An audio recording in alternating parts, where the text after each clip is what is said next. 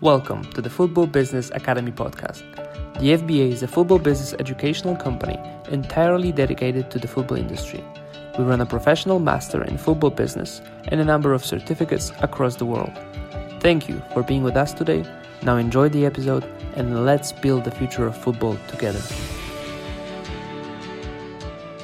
Good morning, good afternoon, and good evening, wherever you are tuning in from. Welcome to the sixth episode of our free weekly live webinars brought to you by the Football Business Academy in partnership with Soccerex.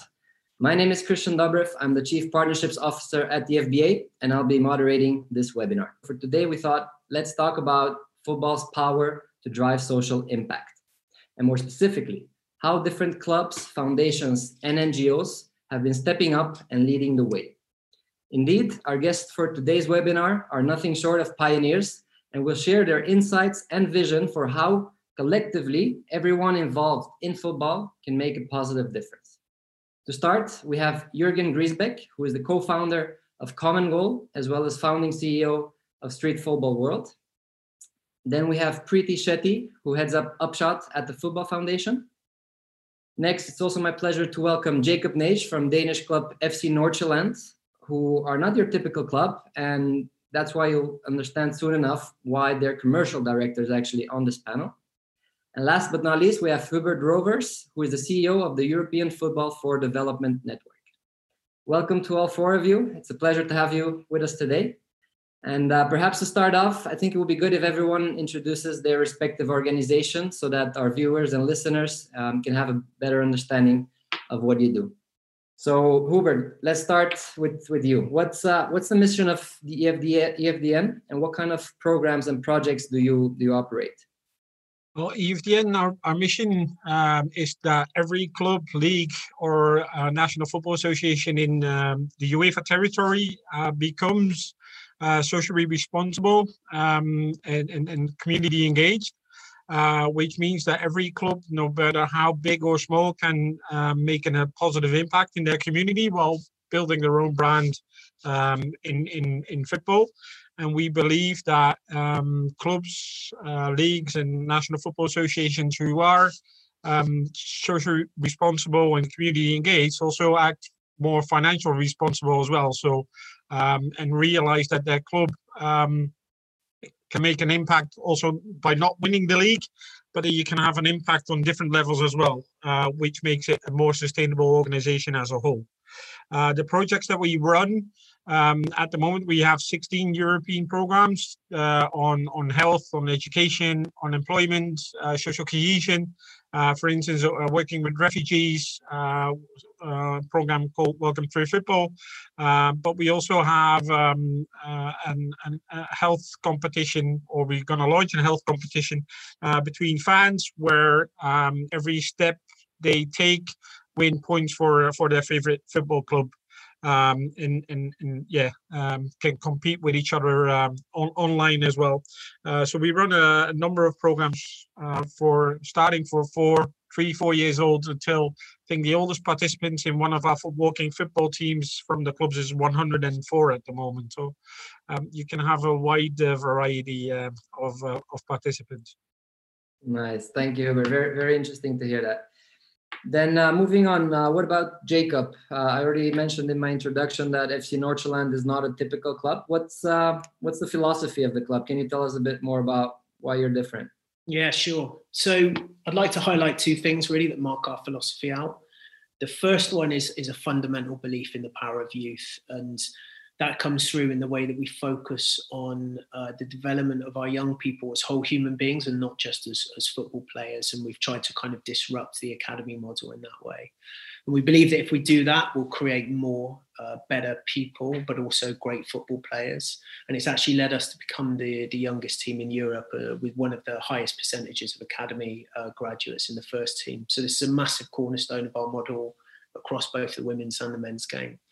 And then number two is a, a philosophy that our founder has, has, has tried to have in place in, in both of our academies. We're part of the Right to Dream group, and the Right to Dream Academy is, is in West Africa in Ghana, and that's been going for 20 years. And the, the, the academy there acquired the club FC Nordsjælland in 2015. And, and our the second part there of this philosophy is uh, is to play for something greater than yourself. Um, and so uh, we're going to hear a little bit about common goal in a minute, but when you understand that, you understand it makes sense that our squad and our leadership have one of the largest contingents of common goal alumni. Um, and they also have a lot of their own social change projects um, that they develop. And we support them and we help them connect to that on a very deep level. Um, and we think this is super important because the research right now shows that millennials and Generation Z uh, are very um, conscientious. They're they're, uh, they're, they're very demanding, and that we feel that um, in terms of uh, social impact, the football industry is probably for too long. It's just been out of touch with those tendencies, and maybe shown a lack of will to embrace some of those changes. Um, so we see our model and the journey that our players go on as um, something that helps achieve the end of developing the role models that the game needs for tomorrow, the purpose-driven athletes that that that we feel um, that the sport requires. Uh, and then it also feeds into a kind of key narrative for our organization, which is about who we work with and the kind of uh, company we want to keep in this struggle to change the game. And, uh, and that's very much around this idea that we need to, uh, we should not uh, expect to accomplish our own dreams if we're not willing to help others accomplish theirs. Thank you, Jacob. Uh, moving on, Preeti, you you work for Upshot, which is part of the Football Foundation, and um, obviously it's UK's largest sports charity, right? And it's funded by the Premier League, by the FA, and by the ministry, by the government, right? Um, and um, and all you do basically is transform the landscape of grassroots sports across the country, right? So can you elaborate a bit more what that specifically means? Yeah, so we're quite a unique partnership. Basically, we're um, a big funder, um, like you said, funded by the Premier League, the FA, and the government. We're their charity.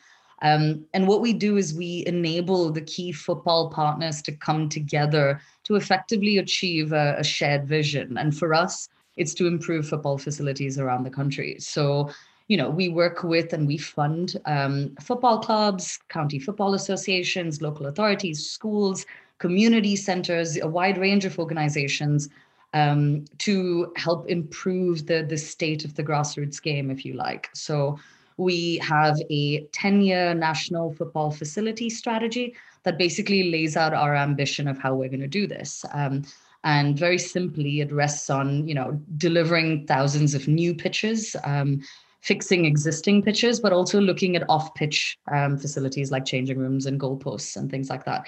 Um, but really, the the key aims is is to have impact, uh, to have impact on football. So more quality pitches, more people playing, but more inclusive, um, a wider audience of new and existing players, fewer matches cancelled, people having a better experience. All of the things that you'd expect from football, but then importantly, and I think it, it links to um, you know what what Jake and, and Hubert was saying as well what is the impact that we have on society and on people's lives? So you know it, this isn't just football for football's sake but by doing the things that we do and investing the the money that we invest um, what are those wider societal benefits um, that we're seeing on lives and communities as well?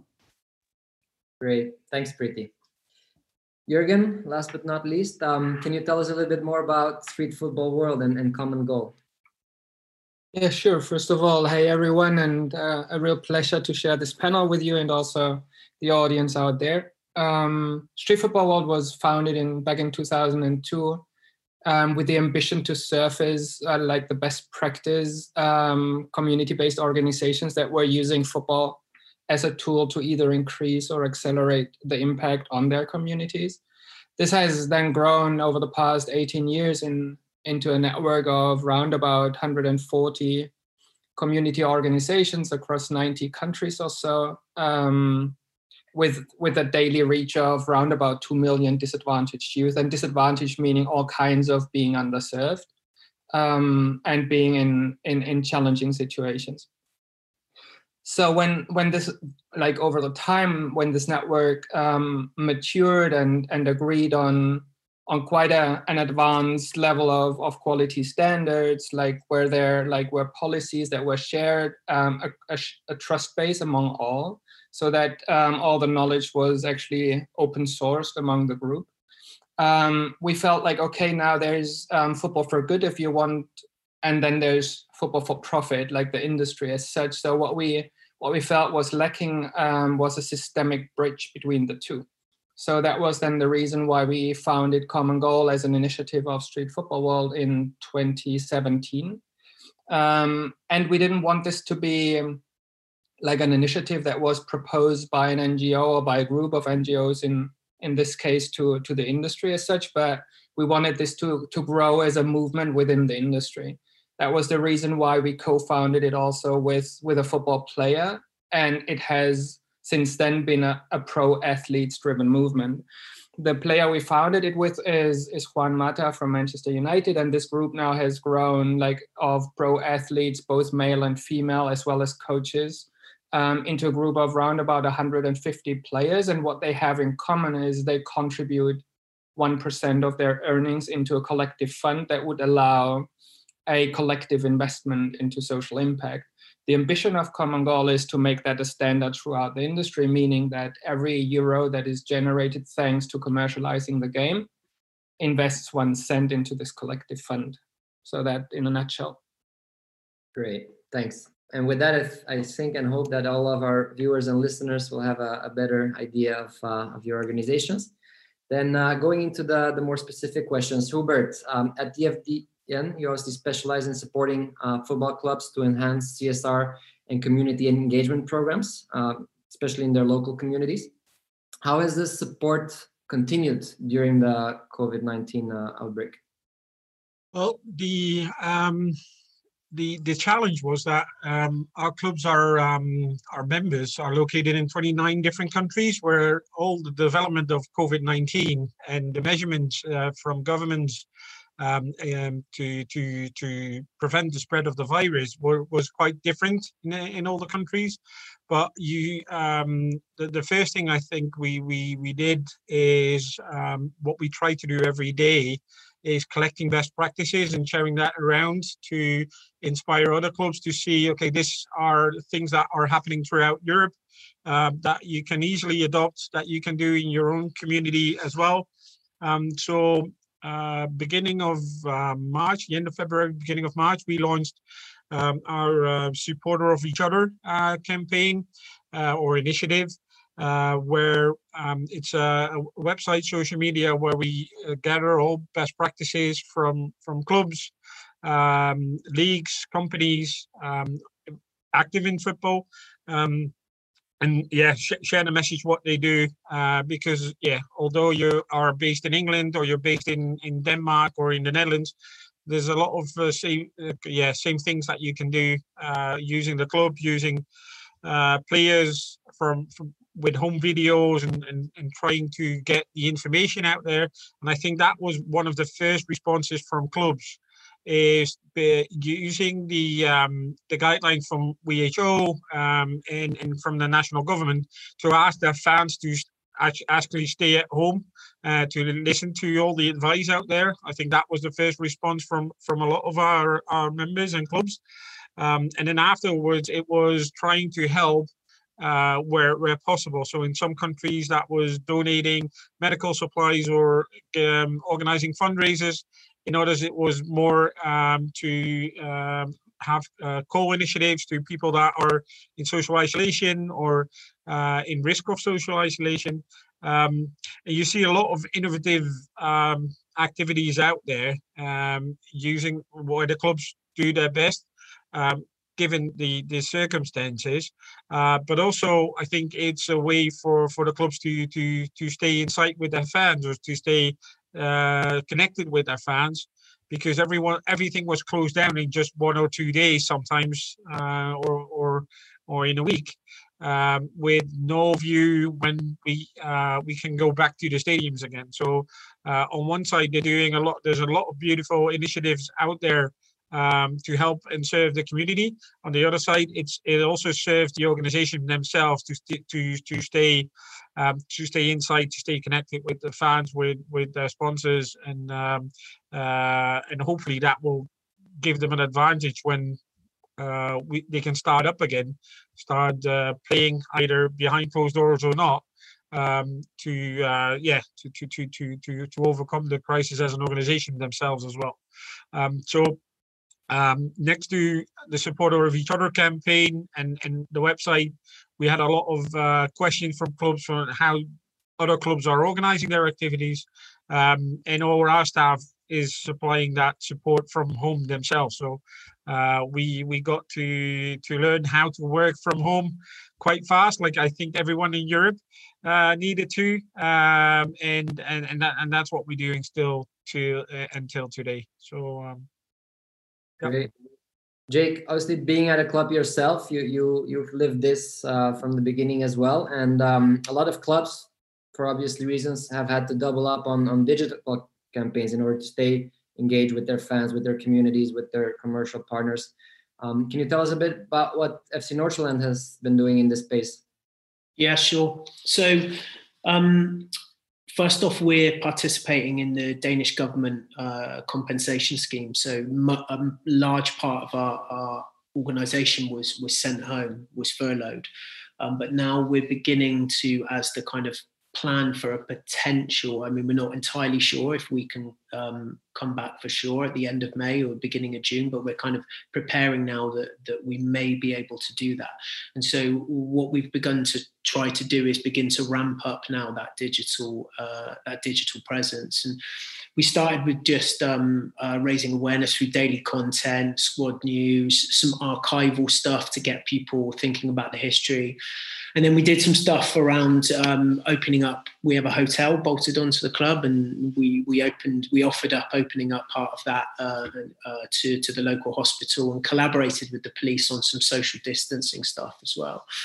Um, and, and, all of this was just like trying to do to echo some of the points that that that Hubert was making. It, it's, it's, you you have these plans. We we had actually planned with EFDN to do some work around uh, the now cancelled um, European Championships in 2020 here in Copenhagen, and uh, we're all just trying, I guess, to adjust to this new reality and, and try to, to communicate the messages that we feel really, really important uh, for our community to interact with um, and that our community are saying are also important um, but try to do that digitally. And one of the things that we felt was quite exciting for us as well was we released the first part of a documentary um, with our partners Unisport on their YouTube channel.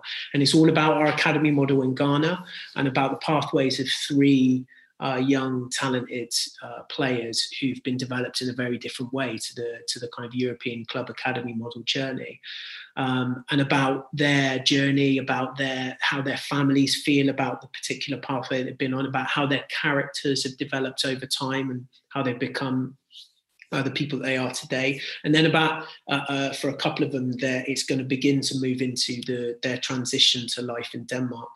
And we think this is great for us and it's got over 200,000 views already on YouTube at, at, the Unisport channel and, and it's a really nice little insight into the reason why we do what we do. Um, we've had to get quite a lot of, I mean, obviously our, our partners and, and, and, sponsors in terms of digital activation have, have, had to be quite understanding in the first instance, and we've got good dialogue with all of those. And we're starting to ramp up communications now with season ticket holders as well, digitally. Um, but we are very much looking forward to, to going back um, and, and, trying to understand what that new football on the other side of this um, is going to look like. Great, thanks, thanks, Jake. Preeti through Upshot, you focus on on measuring the impact of a wide range of uh, football for good initiatives. Can you tell us a bit more about that approach and why measuring the impact is so important in uh, in the current climate, even more so? Yeah. So um, when I when I introduced myself, I, I, talked about the Football Foundation and and the fact that that we're a funder. Um, within the foundation, I run something called Upshot, which is basically an online uh, monitoring, evaluation, and learning system. Um, we built it about nine years ago within the foundation for us to measure the impact of our own investment. So effectively understand, you know, where we were putting our money and what difference it was making. Um, we've since then um, widened our reach, if you like, um, and we license Upshot out to hundreds of organizations uh, all over the world. So we work with 850 organizations at the moment funders, deliverers, sports clubs, leagues, uh, universities, governments, a huge range of organizations that are using football or sport to tackle a, a wide range of social issues. Um, and the whole reasoning behind it was really to understand this so what question. You know, I'm putting money in, I'm delivering an intervention. Um, I'm reaching 50, 500, 5 million people. So what? What is happening because we're doing this? How do we know that it's working? Um, and it's really where where impact measurement comes in. We can keep doing the same thing over and over again, and I can keep pumping money in.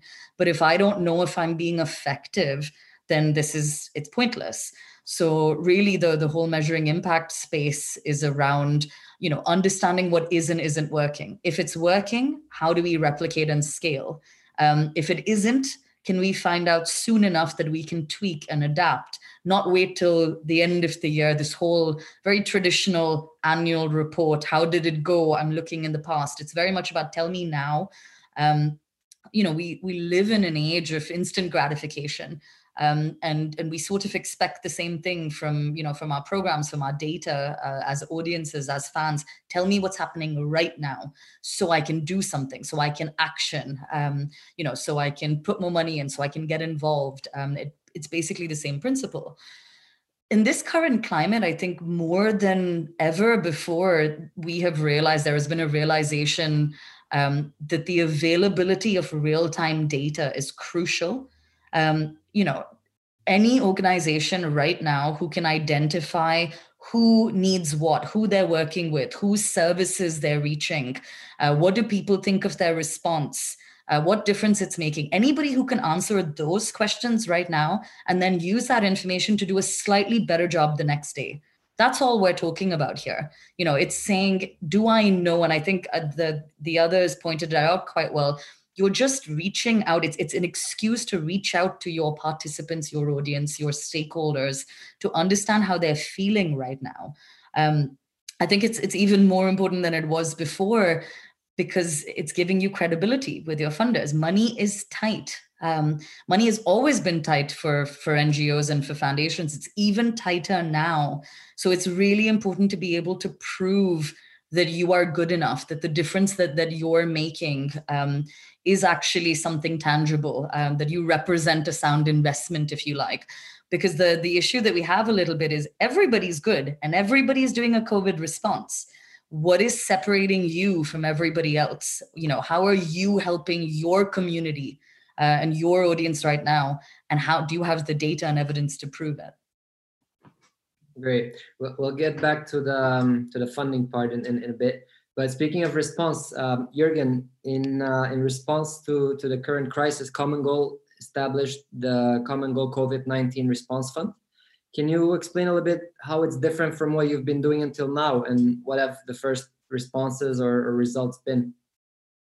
Yeah, sure. Um, yeah, in essence, it's it's it's no different. Um, it's just like adapting to the situation. At the core of of Common Goal, what we have established over the past two and a half years is a, a simple, efficient way to contribute to donate um, for people who are involved in the. So far, and like pre-COVID, it has been very much like the one percent of people making their earnings within within football um, what, what, what we've done now is everybody who has already already been involved with with Common Goal, we just ask them to unrestrict their resources. Normally, they um, all, all Common Goal members would, would have a, a say in uh, okay, I'm I'm interested in this continent, I'm interested in this social topic, and we would recommend accordingly, like the allocation of the resources. Um, now in these times what we've done we we went back to all the common goal members like athletes and said hey um, what if you are unrestricted for this coming period, like this year, um, or what if you actually advanced your your your contribution to earlier in the year, so response can be more immediately um, uh, happen more immediately, or if you want to contribute additionally to to to to what you have contributed already, you're you're you're more than welcome to do so. And also, we what we what we did in addition is to relax like the one percent. So everybody who felt they wanted to contribute now through the established mechanism, as I said, was very easy, simple, efficient, transparent, um, and felt confident with it, um, was invited to, or is still invited to, to do so. So, so we relaxed the one percent on that end, and and um, and in addition to that, um, obviously, as as as Jake was talking about, you but also referred to it that obviously there's no no football happening so so the common goal members also they're not um, as usually um, inspiring on the field with their 90 minute performance per week. So we what we didn't invite them to do is actually to contribute these 90 minutes of inspiration off the field and created like a, a live match format whereby all the common goal mem- members would interact with frontline health workers with community-based organizations that are um, delivering in their communities um, whatever they can do. Um, other other players, like other athletes from other from other um, sports, who have in, engaged with with different sorts of, of, of response mechanisms. So that has been mainly what we've done. So the the, the mechanism has been out there um, before. Um, I think we we adapted relatively quickly to to what was needed now. The response was very positive and and we hope we we will be able to to contribute during the crisis. But but more importantly i think it's it's also to see that um, the focus of, of of what we have done has been a little bit not not cyclical to to the spread of the virus. So while the virus has hit obviously first europe and north america there's part of of of the delivery of of, of responses to that obviously happening in europe and and North America, but where a strong focus has been has also been like Latin America, Africa, where we've not yet seen um, the virus actually um, um, spread in a way that it would already represent a challenge to to the respective um, health institutions and and and in many of these countries actually the lack of access to the health institutions making it um, even more more important that the, the organizations can can deliver the last mile. Thanks, Jürgen. Hubert, uh, speaking of campaigns, actually, you also mentioned you uh, started the supporter of each other campaign with uh, with EFDN. Um, can you share a bit of the best practices that you've seen your member clubs uh, take advantage of this campaign to to reach out to their communities and, and do something something special, something different? Um, yeah, well, one of the um, well, the high profile one is, of course, uh, the stadium rights of Camp Nou uh, with FC Barcelona that they transferred to Barca Foundation uh, to raise funds um, for um, uh, yeah uh, to to to uh, um, assist the health um, um, agencies in in Spain um, with a fundraiser of yeah I think of one of the first unique uh, to sell the stadium rights of Camp Nou. Um, so that is was one that really got a lot of attention uh, worldwide. But I think um, the, the, the, small size um, um, activities that really make an impact um, are support with food banks um, because there's a lot of uh, problems there well basically when when everyone had to run on the supermarkets then the whole food bank, bank um, all the food banks came had to, yeah, way too little food. So I think that was one that was spread throughout Europe um, uh, with the clubs and and their uh, their suppliers to to assist there, which uh, of course is um, uh, um, completely different type, but a lot more effective impact directly in the community. Um, and uh, so that was uh, that I yeah you saw that throughout Europe. Uh, but there was um, a number of clubs that started online competitions against each other um, through through esports. There was a there's a lot of Twitter uh, fitties going on between clubs to uh, showcase or yeah to show pre, uh, previous results and, and to, to, to, to make challenges at home, use their players to, to get people uh, staying active from home. Um, and and do uh, there was for instance one club that did their usual training from home and so all the players from home needed to do their um, their their their their, um, their fitness training and then they invited all the fans to join them as well. So uh, to to to do that the 90 minute session.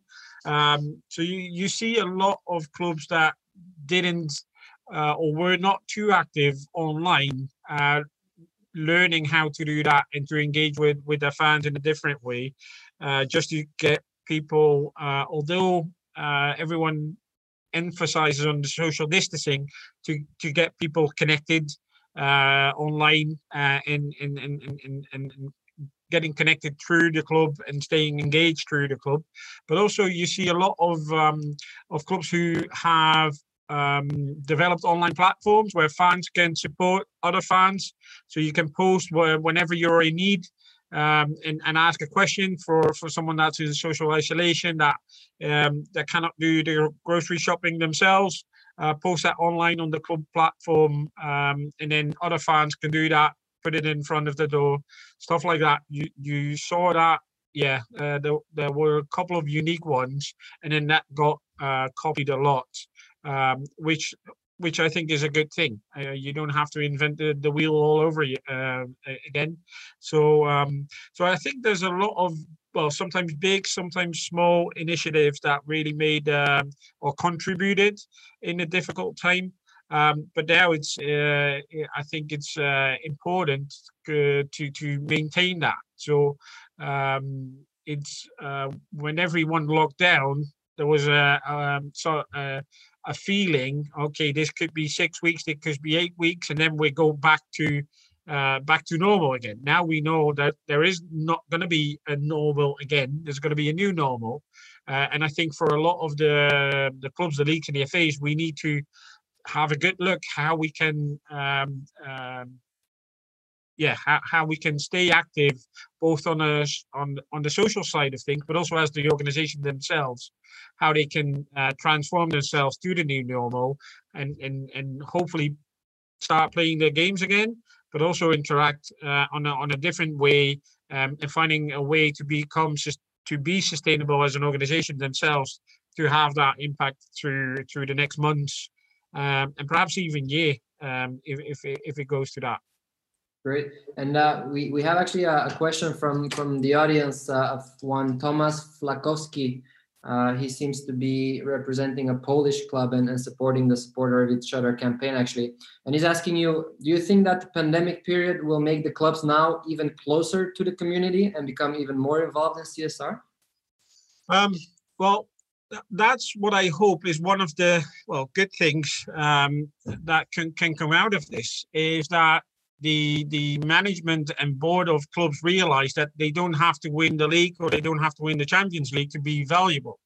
Um, and that they can do a lot of make a lot of impact in in uh, regardless of their size, regardless of how developed the club is, how big the club is, um, and I think that this um, uh, crisis also, um, uh, and with all the initiatives going on, I hope that will have a sustainable impact in the way club management and club boards think about what they do uh, outside of their football games.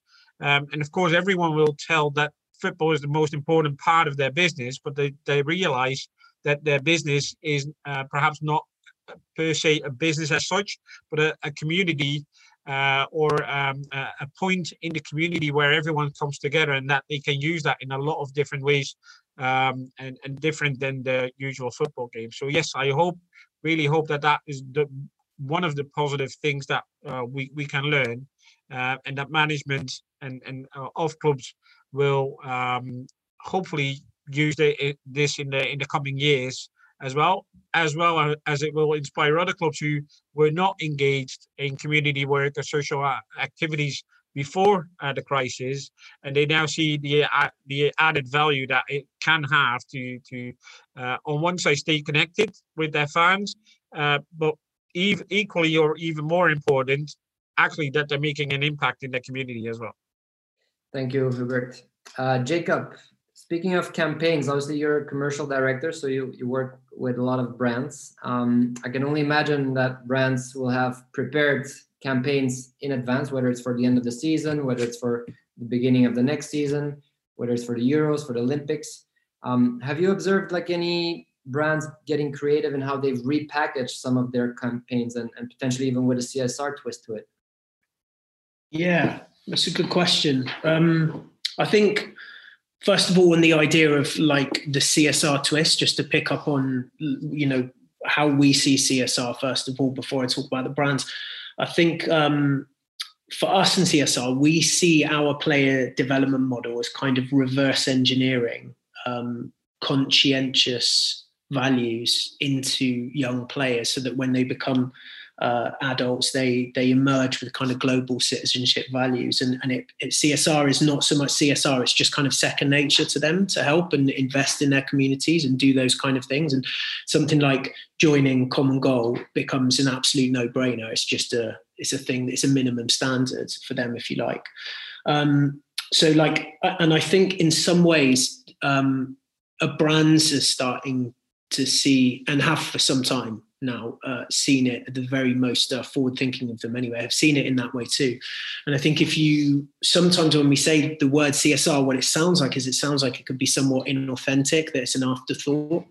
Um, and actually i think what we learned with the nike colin kaepernick campaign um, last year is that is that actually uh, the social message can be at least equal to the product and, and the brand itself if not more and it's about buying into a meaning or an idea and and and and that's the way we really see it. Um, and then of course like there's to answer your your your question more specifically about cool I, I, you know how people have used good campaigns to to activate communities.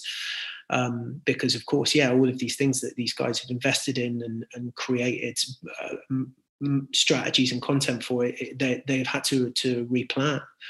Um, so yeah, and one thing that I think has been brilliant for us is this: the, the things that are very human that allow fans, consumers, individuals, and athletes to, to kind of connect with one another by doing very similar activities. And the Nike Living Room Cup is like this challenge matchup for players and and, and fans to connect. And, and I think that's been really, really good. A lot of our players have participated in that. Um, and it's good because it just makes you feel like you're doing something that the, the, the athlete is also doing. And you're seeing the same kind of things happen to them. Like, you know, their, their kids are, are, are, are raiding the, the, um, uh, the activities that they're doing and, and stuff like that and their dogs and uh, and and then the other one actually that just popped up on my radar just a couple of days ago was actually something else from Nike, which is really cool, which is which is a, a, essentially a, story, a platform uh, for telling the story of how they pivoted to produce um, personal protective equipment for medical workers in the US.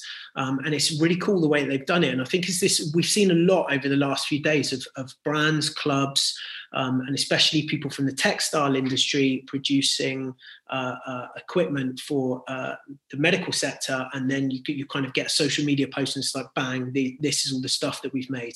And what these guys did instead is they created a story around the projects. Um, and, and how they brought together these key drivers from doctors, nurses, marketing professionals, um, and the CMO of Nike um, uh, posted that just a few days ago. And if you haven't seen it, I think it's well worth having a look uh, at because it shows how actually the, the story is the campaign. Um, and, it, and it's great. It's really, really, it's almost, it, well, it's, it, feels like the emergency response there actually was. Um, so, yeah. Thanks, Jake. Uh, Preeti, what about um, on your side? Like, are there any specific social issues that you're seeing organizations focusing more on now um, than pre-pandemic, basically? Yeah, I mean, I, I, guess similarly to the other guys, you know, we we we're definitely seeing and recognizing that football clubs and sport organizations and NGOs they are much more than that. They are the center of their community. You know, we're seeing um, a, you know accommodation for health workers food bank distributions like all, of the you know all of the the the stuff that that hubert mentioned. I think it's definitely clear that you know we need to start seeing ourselves as um, you know as as real contributors to to our communities. But i think what's been really interesting is starting to look at how organizations have pivoted so, you know, obviously we are sport for good organizations and therefore physical well-being plays a role. You know, lots of um, sport for development organizations or football for good organizations have a specific social issue that they focus on traditionally but during this period they've started to broaden that focus and look at you know mental well-being has come up very strongly because no matter what you're doing this is a difficult time especially when you work with vulnerable people, people at risk. So that's become a social issue that everybody is working on. Um, you know, we talk about social distancing, and, and that's all well and good, but you can't social distance in a slum, on the streets, in refugee camps. So, you know, our organizations have had to pivot in a way that they've never had to do before, which is what is our response to something that, you know, we have never had to think about. Um, and we're really starting to see the the, the breadth uh, of of work that that NGOs do in, in this current climate. Um, a term that I hear often are, are coaches, are counselors. And actually, we don't think about it from that perspective. You don't just go to a session because you're going to go do some sport or because you're learning something. You build a bond with, with the people that you work with. And actually, when you don't have that, especially if you're a young person at risk, you know, that's the stuff that you really need. So we're hearing really great examples of, you know, coaches getting on the phone uh, and talking to their participants, really old school, forget digital. I mean, it, it's ironic for me to say because I, I, run a tech startup. Actually, we're seeing paper and we're seeing them putting materials under people's doors because it's about being connected in this period of time. So, you know, I, we're, we're really seeing the, the breadth of how our organizations are, are responding in this current climate. But I think what's been really fascinating and the thing that's important is and, and I'm, sure you know th- this keeps coming up as funding. Um, actually, we're seeing organizations support each other. Everybody has a role to play here, and rather than all of us trying to do everything, which just isn't possible, I think it's trying to look at this and saying who is doing similar work in my area how can we join forces because this isn't the moment to reinvent the wheel there is no point of every single organization trying to address every single issue so it's really understanding what we as a collective can do and really start and, and you know obviously the the other guys um, on this panel are really good examples of how this works. It's collaborate and partner like we've never done before. And it's really say what can you do and what can i do and how can we together support our community recognizing that you know these are unprecedented times um, as we as we keep hearing definitely Thank you. And uh, actually, there's um, there's a viewer, Rafantio, um, who asks that question, which I guess in part you've already answered. Like, is there a need for more extensive collaboration? I guess the resounding answer is yes. Um, any any particular thing you want to follow up on in terms of how it can be done even even better or even more? Yeah, I mean, definitely. I think you know everybody wants to do something right? Everybody i mean whether whether you're an ngo whether you're somebody sitting at home listening to this i think this feeling of helplessness um, is something that we all share and we all want to do something. But i think it's really understanding how we can scale that in a way that you know that that is the most effective. So it's really looking at what is happening around you that's you know that's already there are movements um, that are already happening as as we've heard from the other guys.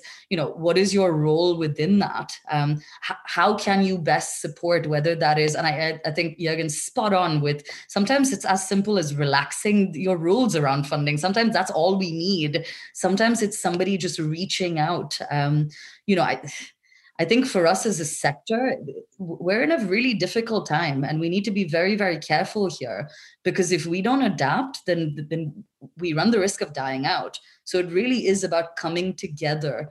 Um, there is no point, you know, there is finite pots of money here. Um, there are only X number of things we can do. So it's really saying, you know, how can we together form the best possible response whether that's a project or a you know a strategy um, really what do i have that somebody else is missing and how can we you know how can we pull that together in order to support something existing that is already happening i think it's very rare that we will look around and say oh there's a completely new thing that nobody has thought about before uh, and if that is the is the case brilliant but i think more often than not um, it's recognizing that our organizations need support and it's but it's about survival um, for a lot of people at this stage. So, you know, sometimes that's a donation. Um, whatever how, how, how much ever or little you can give sometimes it's volunteering um, but often it's just reaching out and, and seeing what your community needs thank you jürgen um, we've seen in recent weeks a lot of different positions um, and reactions when it comes to, to players taking pay cuts. Um, some proactively su- suggesting that they, they, they they're interested in doing so. Others taking complete different positioning, or others even more so um, starting you know charitable actions by themselves. Um, as you said, the majority of Common Goal members are football players um, with a wide range of, of, of incomes as well and of salaries. Uh, apart from leading by example, what do you think they can do to encourage or inspire more players to to get involved in, in what we call football for good? We have to look also at the players as as people and not just football players. You already mentioned that um, within the common goal community, there there's players um, like more from a from a from a top player category, and then there's a lot of of players who are either lower lower tier players like playing in a second division or in a lower league or in a country where where football is not as as much of a market as in other countries. And and then many of them actually more than half of them are female players. Um, so so this um, this is a whole range of different situations. And and many of them have families many of them have kids many of them um, are away from their families, like living in Europe while the families might be in Africa and Latin America. So, so this is just uh, the angle I think that sometimes gets lost when we're looking at football players, just looking at them as human beings, as as just as all of us.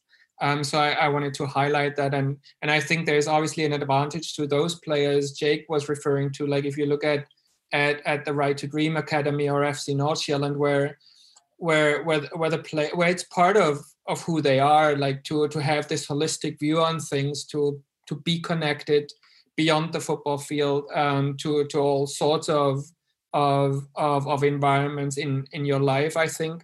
Many of the players um, have been told too much that they have to focus on their career and and and are not prepared for any kind of of disruption of that um, and and for for for many of them those who who are lucky um, this moment comes when they when the career ends. Um, but but now it has been obviously for all of us and for all of them, it has been um, very unpredictably uh, um, before that. And and um, just just looking at at at at the relationship with the clubs and the different re- reactions that that have come to it and how that relates to to their contributions donations or getting engaged with with the situation.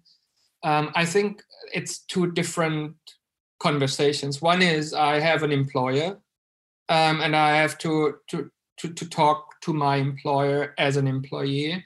And then there's me and and i i'm either socially engaged or i'm not and i have preferences or i have not. And and this does not necessarily um, relate to to my to my to the contract I have have with my club. So I think that has been um, confused quite a quite a bit um, during that time. So that that um, already like the the fact that players would um, take a pay cut would already count as like social social commitment. Um, it's not. It's it's it's a commitment with their employer, and I and I think that that that needs to be seen in in, in different ways.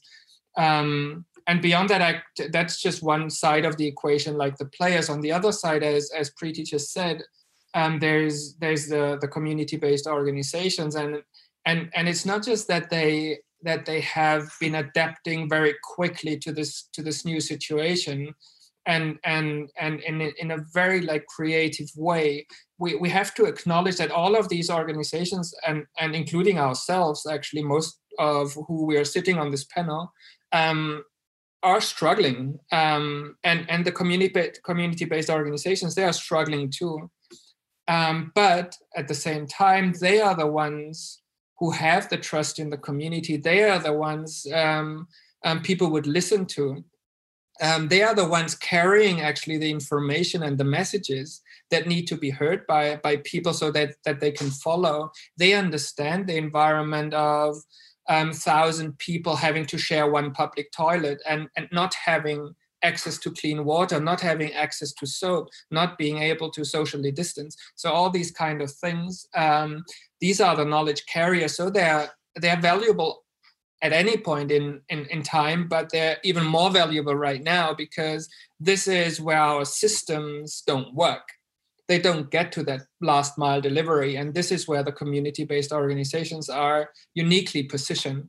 So, like, and, and putting these two, like, the, the the cultural influence or the inspiration or the contribution the engagement of professional athletes people would follow on the one side and put that at work and on the other side having actually the solutions in terms of last mile last mile delivery from actually coming up with hand washing solutions themselves um, because there is no distributor who would who would who would hand over to a family like a, an opportunity to wash hands. So so that's just one example and that's not very different from england to uh, like obviously the the shades it takes is different but but the the fact like the essence of it is is just the same. Thanks jürgen. Um, jacob a big issue that a lot of clubs i guess will have to deal with um, in the next few months is budgets and therefore as well investments. Um, for those that were doing a lot of csr but at the same time investing in capital projects will there be a way to continue doing both you think? Or how does a club prioritize in such a way in such a situation that's a big question and i don't think i can hope to uh, answer that for the whole of the football industry but i can definitely tell you what i what i believe. Um, and i think probably for many clubs um, as they look to the other side of this crisis and what the shape of football is going to be um, they'll probably see the combination of community work and and capital projects and stadium developments and uh, capital investments more generally as, as being even more central um, because capital projects especially training grounds and and, and uh, stadiums they're they're no longer simply about um, improving the potential of the club's top line. They're they're, they're much more now uh, beacons for communities, and, and I mean Preeti will know this uh, really really well from the work that she does at the Football Foundation. Um, and I think it, they have to be that in order to be legitimate.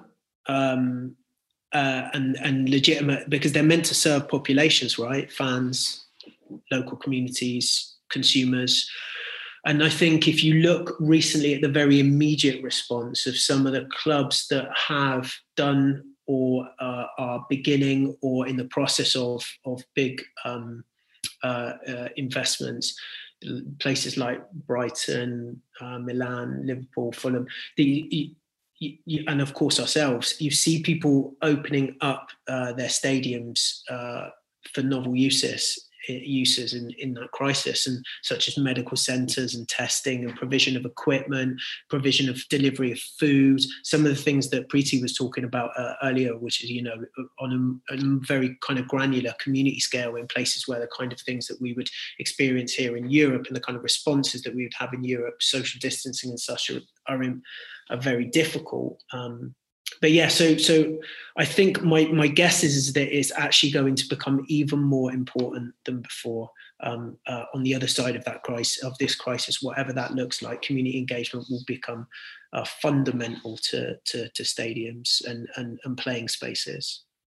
And, and there's actually um, a certain Harry Lucas following our, our webinar um, and asking a follow up question on that, and it's regarding you know, once we do get back to the stadium, um, you know, the the overall feeling is that it'll be quite a period without fans. So how how um how can clubs involve supporters in the in the future, basically, when when, football returns without fans, and and how do you think that um, that overlap, you know, between using the stadium for a medical uh, purpose compared to playing, because obviously there's a big risk of infecting players as such, how are you going to balance that as a club?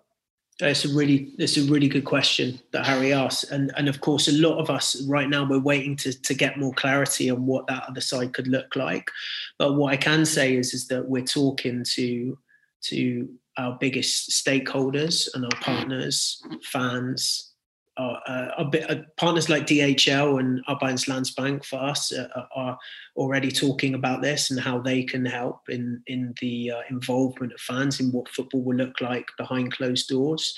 Um, and and yeah, like watch watch this space. Absolutely, still a lot of questions to to be answered in the upcoming weeks and months. Um, Hubert, I have a question from the audience for you as well and it's from actually our very own uh, FBA alumna, Maria Lara Ordonez. And she asked, do you think CSR strategies could become a tool to strengthen international relations since there, there's con- since the countries might prioritize resources and efforts in its nationals? Um, I, th- I, think there's um, what what I've said and what Preeti said uh, um, earlier as well. There's a there's, you don't have to invent the wheel, um, and and I think that's really important in acting um, international. Um, so you can can learn international and, and, deliver local, and I think that will become more and more important, especially for the smaller clubs. Um, to fr- from that angle, from the bigger clubs, of course, they they they all they have an international fan base. So um, not having the opportunity to play their games for full stadiums um, uh, will they will have to find another way uh, to to engage with their fans international. Um, so yes, I, I, definitely think that that could help um, the the to internationalize the CSR perspective from from clubs um, as well, um, and hopefully that will have a, a sustainable um, impact or it will last for a longer time after the crisis as well. Um, I think for too much to, for too long time. Uh, people speak speak about a football family, but in when um, uh, when it becomes really critical, then everyone goes for their own interest uh, in the end. Um, and what I've seen and, and, experienced through this crisis is that um, that still happens, but it's it's less than it used to be. Um, and and hopefully, uh, people will maintain that feeling after uh, we we go back to uh, the new normal.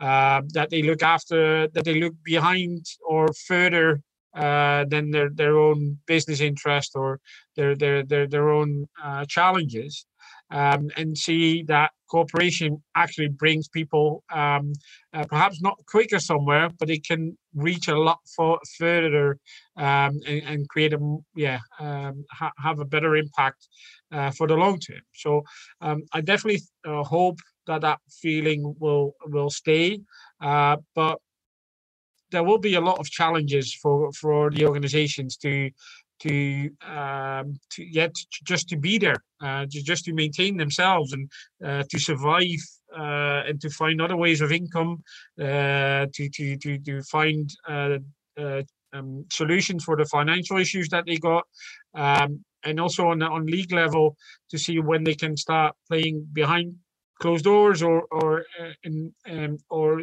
back to full stadiums again when that will happen, um, then um, I think that the impact that this has will not get every organization back to to normal. Just playing the men's team first uh, the first men's team every two two weeks but the stadiums will be opened and and centers of the community uh, uh, at that time as well um, and certainly we will as the as EFDN will try to to to support that to to make that international between the clubs in Europe but I think also even more important that we can have uh, uh, we can at least support organizations outside of Europe there as well.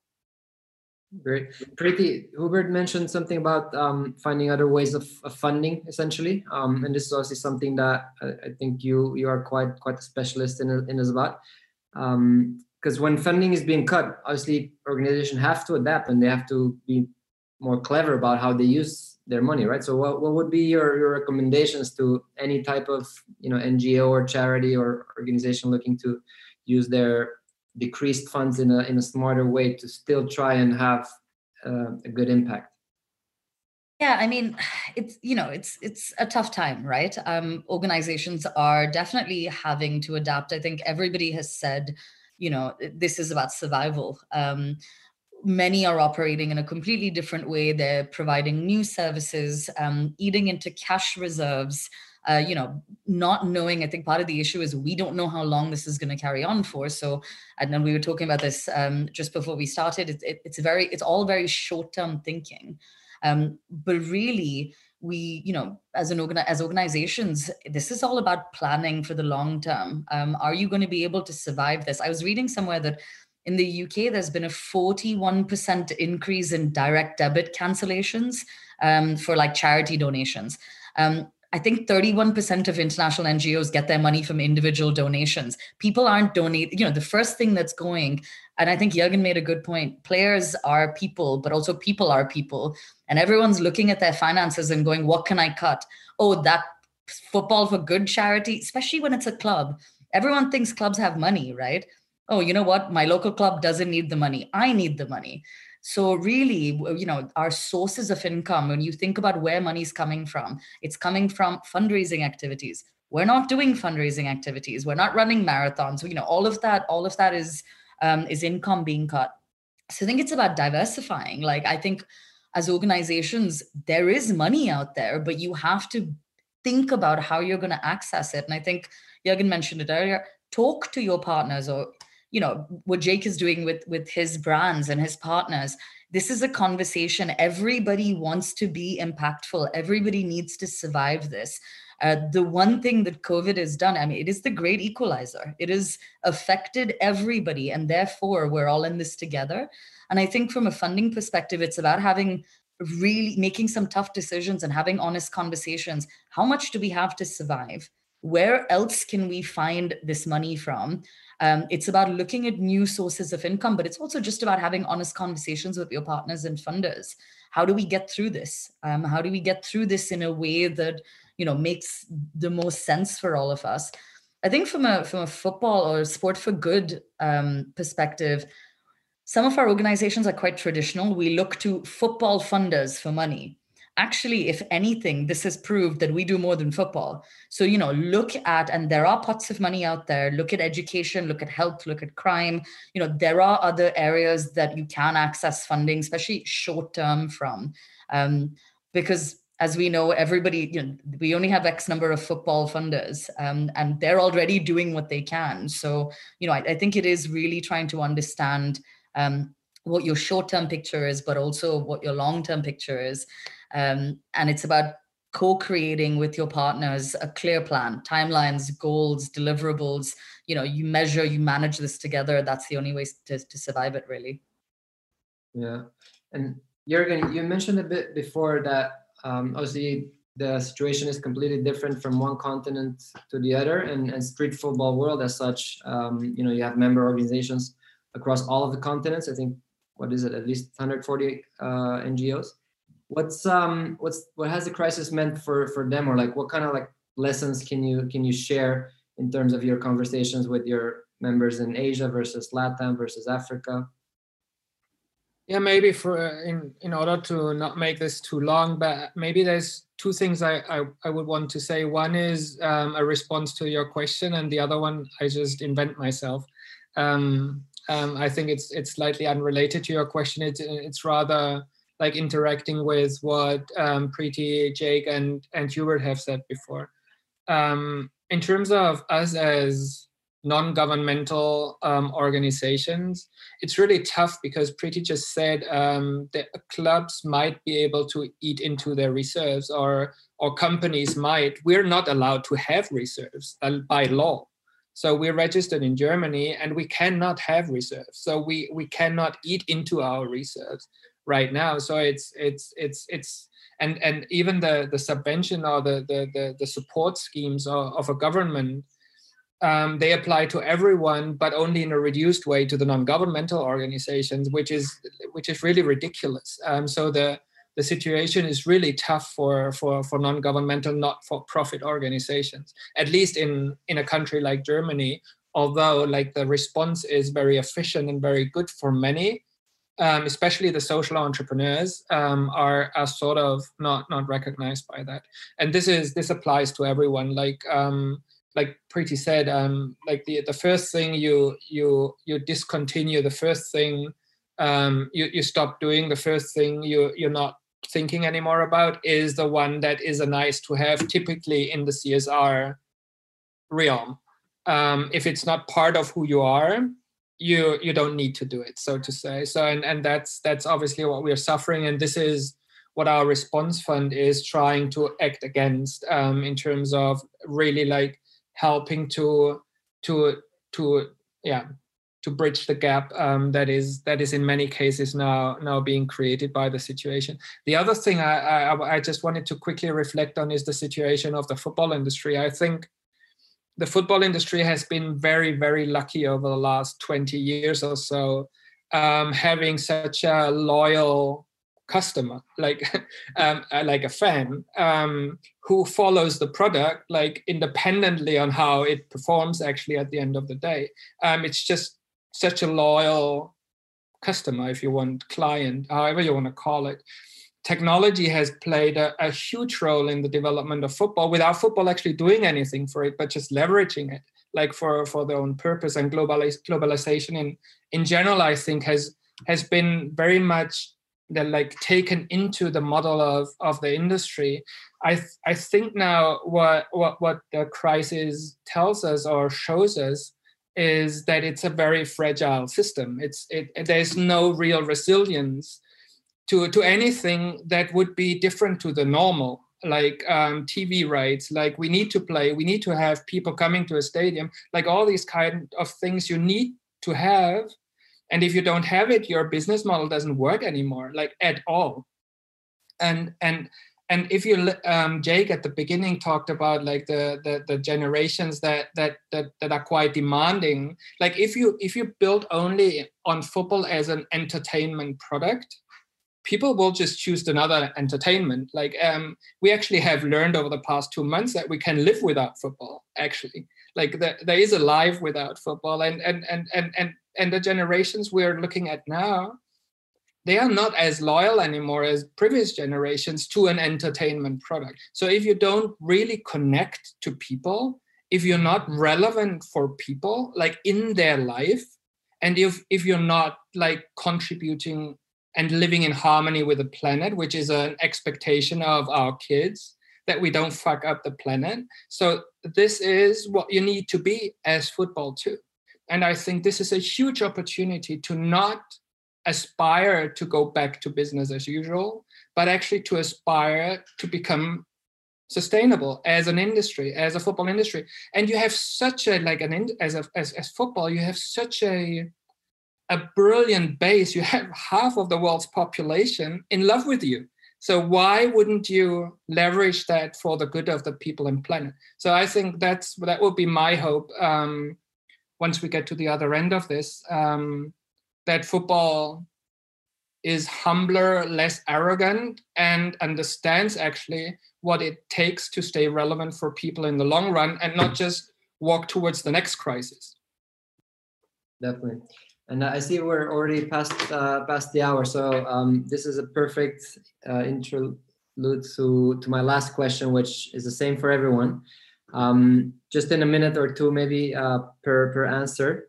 Uh, maybe starting with Jake and, and the question is all of your organizations are essentially advocates of, of mainstreaming CSR, right? Of making sure that everyone in football has CSR in their DNA to some capacity and, and think about, you know, the, the bigger picture and the, the sustainable factor and, and doing football for good. Um, what are your plans to turn this into reality? And do you think this this this crisis that we're living through right now can actually accelerate it?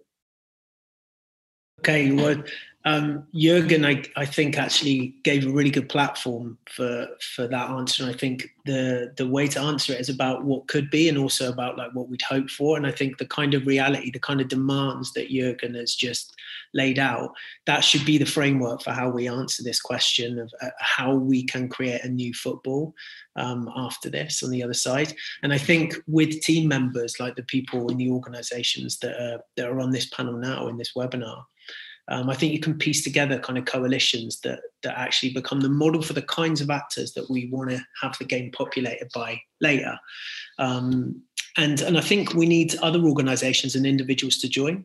Um, and it needs to be from people, stakeholders, both inside and outside the sport. Um, and I think the idea of community uh, engagement, corporate social responsibility is not devalued in that. It just becomes rather than be uh, a, kind of thing that's bolted on the side, it's the absolute minimum standard for participation in the game. And just to kind of wrap up, I just encourage people to our founder Tom Vernon. He recently posed a set of questions, kind of a little bit related to some of these things on his on his uh, LinkedIn page. And these questions there about the types of organisations and institutions and agreements, collective agreements we should have in place to make our game fit for purpose for the kinds of demanding audiences, conscientious audiences that want political stances.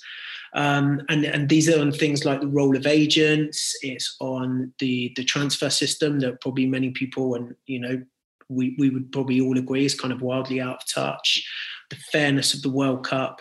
And I think this conversation needs to take place. And, and we, we need to follow the example that Jurgen sets, where Jurgen is is very brave in the questions that he asks, both the the actors in the football industry, but also about where he asks them. You know, for example, asking them at the World Economic Forum in Davos, and that's the kind of stakeholder engagement I think um, we need to do. And maybe the reason why historically the football industry has been a little bit scared of, of doing that is because we were worried a little bit about perceived controversy, you know, um, and we were worried a tiny bit about um, uh, uh, partners and, and fans and just people kind of like being, wow, what's this? This is this is maybe a little bit too political for us. But I think that that what we're seeing from the research is that time has passed and and the opportunity that this crisis affords is that it actually forces a potential change upon us. So, so we might as well try something and get that conversation going now with the right people. Absolutely. Thanks. Hubert, what, what would you add? What are your uh, plans or, or predictions? Yeah, I, I completely have to echo what Jurgen and, and what Jacob said. Um, this is a time where football realizes that then um, that there is a world outside of football, uh, and that they need to find a way to get to the new normal. Um, and um, with the people in this panel and organizations outside, I think it's a it's a good time to to um, to be involved in that redevelopment of the football sector, uh, where um, the organizations look behind, uh, look further than their own entity, um, and and really use this as a um, um, this this global crisis as a uh, uh, for the sector. It could be uh, something, uh, yeah, it can can get something positive out of it as well. So what we what we do um, uh, launch is our modern football initiative, where we try to combine uh, clubs, leagues, and FAs who usually don't work always together um, to to to unite them or at least share best practices between them and see how they can develop for the future. Um, um, again, looking behind further than their own entity, looking further than their own personal aims and business uh, targets. Um, and yeah, my hopes and, and what we would uh, support is, is developing the sector to to that new normal where CSR and sustainability has a much more um, broader meaning and much more important in the day-to-day activities of of all the organizations in the sector. Okay, thank you, Hubert. Preeti.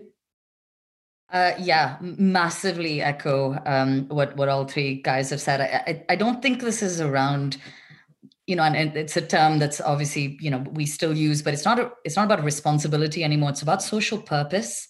Um, I really think, you know, like Jürgen said, we there are our audiences, our generation, the generations that are that are coming after us, they are demanding more from their businesses, from their brands.